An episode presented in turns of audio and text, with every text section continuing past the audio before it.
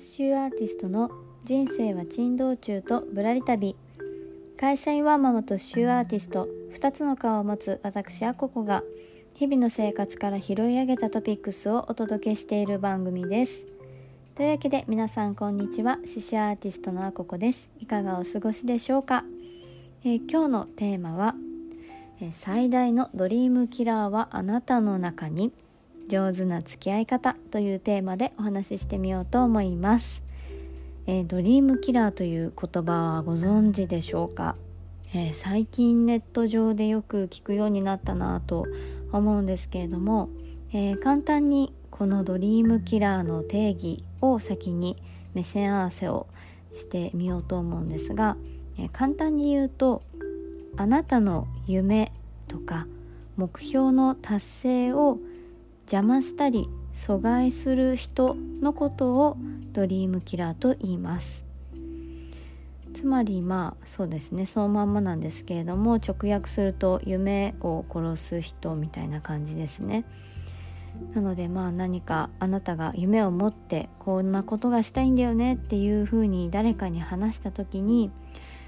いやそんなのうまくいきっこないよとか危ないよとか今のままがいいよとかいうふうに言って、えー、あなたの叶えたい夢とか目標っていうのを、えー、否定してくる人たちのことをドリームキラーというみたいです。でこのドリームキラーっていうのは、えー、身近な人ほど意外となりやすいというふうに言われています。例えば、えー、家族だったりお友達だったりもしかするとこう会社の同僚だったりするかもしれないですね。とにかくあなたがよく日常的に接する人ほどあなたのドリームキラーになる可能性があるというふうに言われています。じゃあこのドリームキラーってどうして発生してしまうのかっていうところなんですけれどもまあいろいろと私も調べたりとか自分の経験と照らし合わせて、えー、考えてみるとまあ大体3つの、えー、要因があるかなと思ってます、えー、まず1つが心配。2つ目が羨望や妬み。3つ目が現状維持バイアスというものですね。えー、まず最初の心配は簡単なんですけれども特に、まあ、親御さんとかはあるかもしれないですね。自分の我が子が、えー、ある日突然こんなことをしたいと自分が今まで思っていなかったようなことを言い始めた時とかは、まあ、親としては心配になるかもしれないですね。それがうまくいくことなのか危険じゃないのかとか全然わかんない何かになりたいと言われたとしたらえー、親として心配になって何かいろいろと口を出したくなってしまうっていうことがあると思うんですよね。まあそういう場合にも一応この定義の中で言うとドリームキラーと呼ばれてしまうみたいです。まあなのでまあ私は今まだ息子が3歳なのでまだねそんなあの夢を語るような年ではないんですけれども、まあ、もしこれから成長して、えー、大きくなった時にえそんな夢がみたいなちょっとまだ。全然想像つかないですけどね。なんかそういうのがあった時に、まあ、びっくりしつつもでもいやでも応援しようっていう風に切り替えられるのかっていうのがここがね親の腕の見せ所になるのかななんていう風に妄想しております。はい、で2つ目の羨望や妬みっていうのはまあどうですかね、まあ、こんなことがしたいっていう夢を語られた時に、えー、語られた側の人とかが例えば何か過去に自分の大きな夢を諦めたりとか挫折をしてもうやらないって決めたとかいう過去があった時とかまあ現状にあんまり満足できてないっていう時にそんなキラキラなことを言われたらっていう感じでもう一緒に同じ場所にいようよっていう気持ちでまあ引き止めたいというかまあね一緒にいようよみたいな感じで変化してほしくない変わってほしくない君だけキラキラするなんて嫌だみたいな感じでまあそういった意味で、引き止めてしまうような感じですね。で最後、えー、現状維持バイアスまあこれもこの先の心配とか羨望にもつながると思うんですけれどもまあ、人間って、まあ、現状維持っていうのが一番心地いい状態なんですよねだから意外とチャレンジするっていうことに億劫になる人が多いなんていうふうにも言われているんですけれども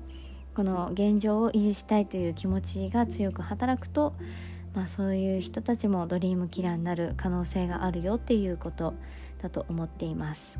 まあ、大きな挑戦をするとかなると絶対に環境は変わるので周りのこう人たちのとの関わり方とかも変わってくると思うんですよね。なのでこれまで見てきたあなたという存在が違う風になっちゃうんじゃないかとかそういう今までの存在あなたの存在に慣れている人ほど、まあ、拒否反応っていう意味でドリームキラーという症状なんですかねが現れるじゃないかなっていうふうに思っています。でここでふと思ったんですけれどもはてこれはもしかして最後に出てくるドリームキラーは自分自身なんじゃないかというふうに、えー、ちょっと今日考えたんですよね。ちょうど今日考えてこの話をしようって思ったんですけれどもいやここで言うまあ羨望妬みは一旦置いといてその心配の気持ちとか現状維持したいという現状維持バイアスみたいなものって自分自身の中にもあると思うんですよね。このままの方がいいんじゃないかとかこっちの道に行って何か失敗するかもしれないとかいやこんな夢うまくいきっこないよとかそういう自分の心の中の一部分がそんな声を上げたら自分自身が自分の夢のドリームキラーになるっていうことも十分あり得るなと思ってます。もちろん私の中にもたまにこういう気持ち出てくる時があるんですよね。この挑戦をしている道中でまあうまくいかないことの方が多いので で何でしょうね。こう全然華やかなことじゃない作業とかもあったりして、うん、そういう時にちょっと苦しいなとか思うと今のままがいいんじゃないかとかもう何もせずに 普通の会社員をしていた方がいいんじゃないの？とかいう気持ちがこう心の片隅からささやいてくるちっちゃなドリームキラーが心の中に出てくることがあるのであこれはなんか周りの人は一旦置いといても自分の心の中にあるドリームキラーっていうのがある意味ラスボスみたいな感じになるんじゃないかななんていうことを思いました。最後に。このドリームキラーとの上手な付き合い方っていうのもちょっと考えてみました。まあドリームキラーって言ってもですね名前は結構刺激的なんですが、まあ、身近な人自分も含め身近な人だしそういう人って大体大切な人だと思うのでまあうまく付き合っていけたらいいですよね。って思ったのでまあ2つぐらいこんな風にしたらいいんじゃないかなっていうのを考えてみました。えまず1つ目がまあそういったドリームキラーの言い分を一旦受け入れるでまあ羨望してる気持ちっていうのは一旦置いといても まあ一旦はみんな心配してくれてるんだねっていう風に受け止めてありがとねっていうことを伝えてで一回受け入れるっていうのが、まあ、関係を、大事にするっていう上では大事かなと思っています。で2つ目がもうその上で自分の心が本当に望むものっていうのを改めて一旦見直してみてそれでもやっぱりその夢に挑戦したいとかこの目標を達成したいっていう気持ちが変わらないのであれば、まあ、その心配してくれてありがとねっていう気持ちを持ちつつ、えー、でも私は挑戦するよっていうことで全力で進むのがベストかなというふうに考えてます。うん、まあこの自分の中にあるドリームキラーもそうですし、まあ、他の家族とか友達とかがドリームキラーになった場合もそうなんですけどこのドリームキラーへの処方箋みたいなものってもう実績を見せるしかないと思うんですよね。うん。まあ、挑戦自体は、うん、まあ失敗してもよくてもなんだかんだで挑戦してすごく本人幸せそうだよねとか満足してるねみたいなのが相手に伝わるともともと相手も自分のことを大切に思ってくれてる人であれば案外理解してもらえるというかあやってよかったねっていうふうに言ってくれるんじゃないかなっていうことを思ったりしています。はいというわけで今日のテーマは「最大のドリームキラーはあなたの中に上手な付き合い方」というテーマでお話をしてみました、えー、こっから余談なんですが、えー、私最近めちゃめちゃドハマりしている食材がありまして。あの全然怪しい話じゃないですよ。あの YouTube でたまたま見つけてこれ食べるとめっちゃ肌が調子良くなるよみたいなことを言っていてその方が本当にめちゃめちゃ美肌だったのでいやまさかと思いつつ。あの本当にネットとかスーパーで買える食材を組み合わせるだけなんですけど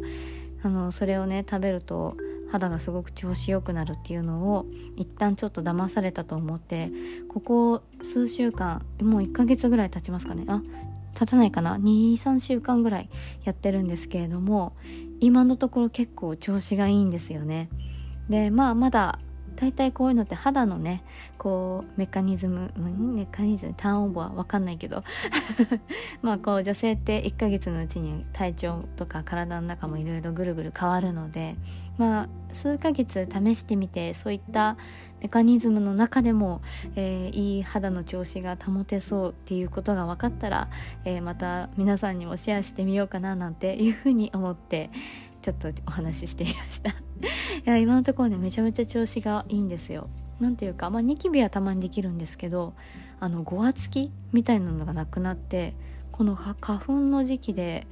あの体調が優れない時でも肌だけはちょっとうるつやな感じになってるのでこれ本当に保てたら素敵だなと 思っております。本当にね薬とか飲むより普通に食材でできるんだったらめっちゃいいなと思っております。はい。というわけで、えー、今日の放送を気に入っていただけましたら、スタンド FM の方、コメント欄やレター、Spotify や Podcast をお聞きの方は、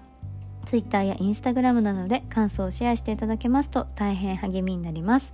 また、この番組やアココの活動を応援したいと思ってくださった方がいらっしゃいましたら、放送の概要欄やプロフィール欄にある各種 SNS をフォローしていただけますと嬉しいです。それでは最後までお聴きくださりありがとうございました。良いゴールデンウィークをお過ごしください。刺繍アーティストのあここでした。ではまた。